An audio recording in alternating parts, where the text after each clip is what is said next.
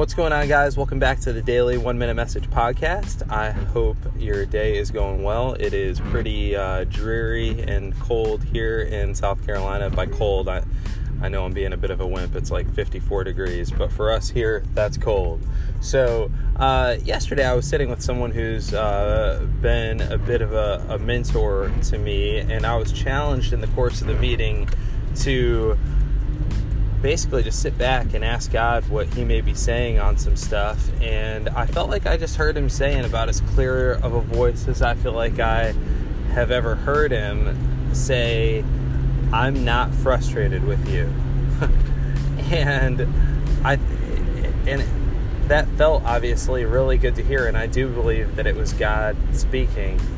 And I, th- I think that, um, a lot of times it's easy for us to project our own messages to ourselves or the message that we the messages we get from others onto God. Like if we're frustrated with ourselves or we feel like we're falling short, then we automatically assume that God must feel the same way.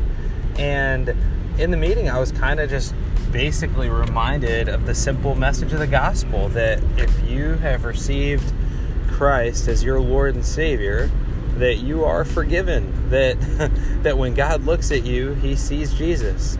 And it's something that I would so simply relay to someone else that yeah God's not mad at you. He's not frustrated with you. He delights in you. He's pleased with you. Like I would tell someone else that so freely and be confident of it but for some reason with myself I envision God as being frustrated with me. Like when are you going to get to get get it together Russo? When are you going to finally stop asking that question? When are you going to stop struggling with fill in the blank?